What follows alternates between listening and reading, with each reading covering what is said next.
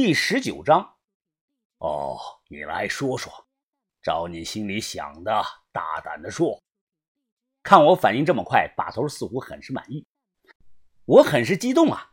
哎，把头啊，那个时候啊，宋朝每年都要向西夏进贡岁币的，以大量钱财来交换西北地区的短暂的和平。宋朝有好几十个钱监呢，既然他每年都要进贡，那肯定会派离西夏最近的钱监。造那个碎币啊，所以就选择了秦凤路。哦，不错，继续讲。我又指着大磨盘，西夏当时只有二百多万人口，而宋朝每年都要供给对方八千多万枚铜钱的，再加上党项人还要以物换物，不用铜钱的交易习惯，所以西夏国力强盛的早期啊，他们根本没有想过铸造铜钱的。到了中晚期，西亚人意识到本国货币的重要性了，所以呢，也开始自己造钱。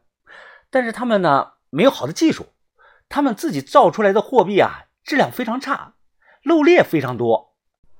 于是啊，便派了大量的工匠去宋朝学习铸币的工艺。我说了几点冷门的知识。当时整个北宋，不管是哪个皇帝啊，都是造币狂魔。北宋、南宋加起来有十多个皇帝，用了四十三种年号的钱。平均一下呀，每个皇帝啊都要用上三个不同年号国号造钱。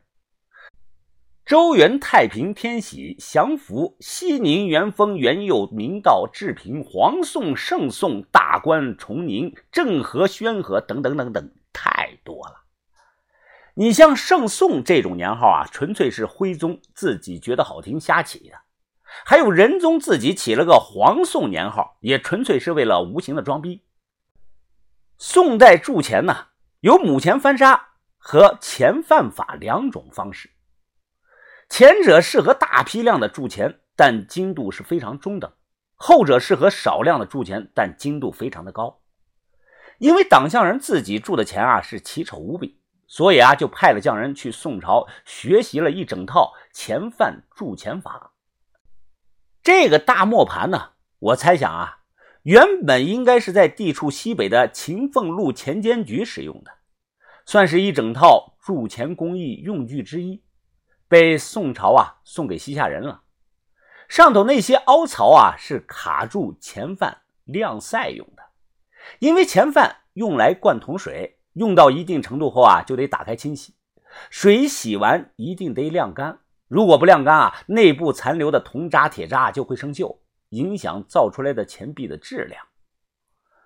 这个时候啊，我对着把头看了一眼。把头啊，我猜想，蒙古人灭了西夏之后啊，李宪带着部分党项人跑来了康定这里。李宪他知道啊，如果成立一个新国家呀，有自己的货币很是重要的，所以啊，他就带了这么一整套铸钱的工具。他们当年路过这里啊，因为这个量贩石太重，突然从马车上滚了下来。一帮人啊，尝试了好几次都搬不动。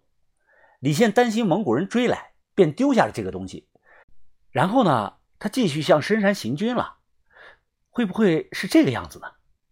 把头夸赞我：“哦，不错，你说的和我想的一样啊，云芳。除了这样，再没有任何说法能解释得通啊。”为什么西北钱监局的东西跑到了四川康定这里来呢？我心头砰砰的乱跳啊！这个发现太重要了，这是遗留下来的直接文物证据，证明几百年前党项人曾经到访过这里。之前只有张羊皮图那个东西，现在亲眼看到大木盘，我已经完全相信了夏末帝李宪没有死，而且是跑到了这里。那个让一众考古专家魂牵梦绕的西乌尔王国，可能真的存在着。这个王国它在哪儿呢？是崩塌后掩埋在了地下，还是就屹立在迷药山的最深处，至今无人找到？这个时候，老福看着说：“啊，王教授啊，你们真不愧是专业搞研究的。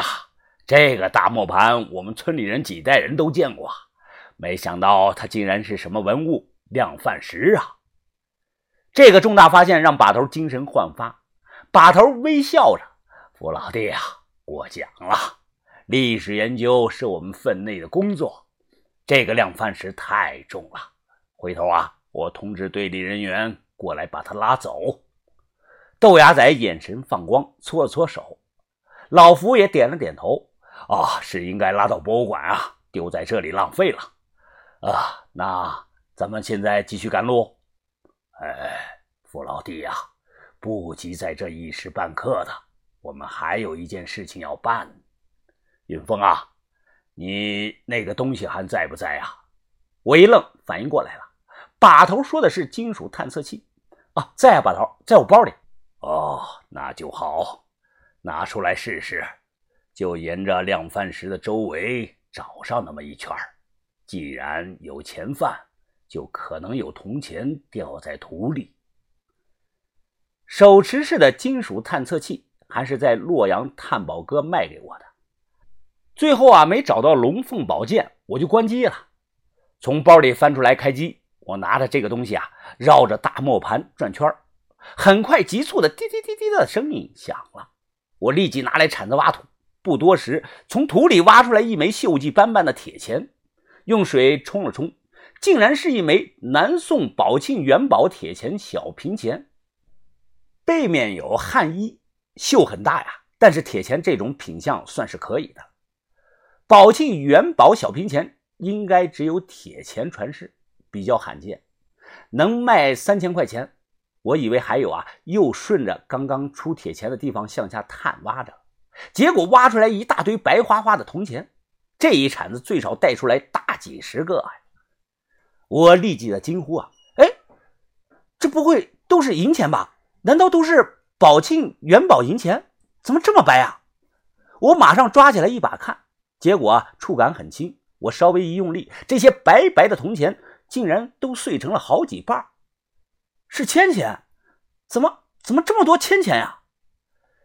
再看面纹，都是宝庆元宝千钱，而且啊，这应该不是普通的千钱。我皱眉心想。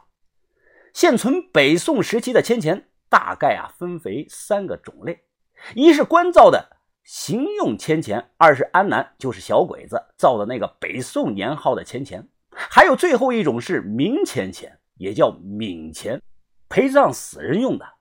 目前只在南北宋的墓葬中发现过。这三种好区分，官造铅钱面纹和铜钱、铁钱一样，书写笔画是刚劲有力。安南铅钱的书写啊，就比较弱小纤细了，笔锋无力，猛一看啊，就像是小学生写的。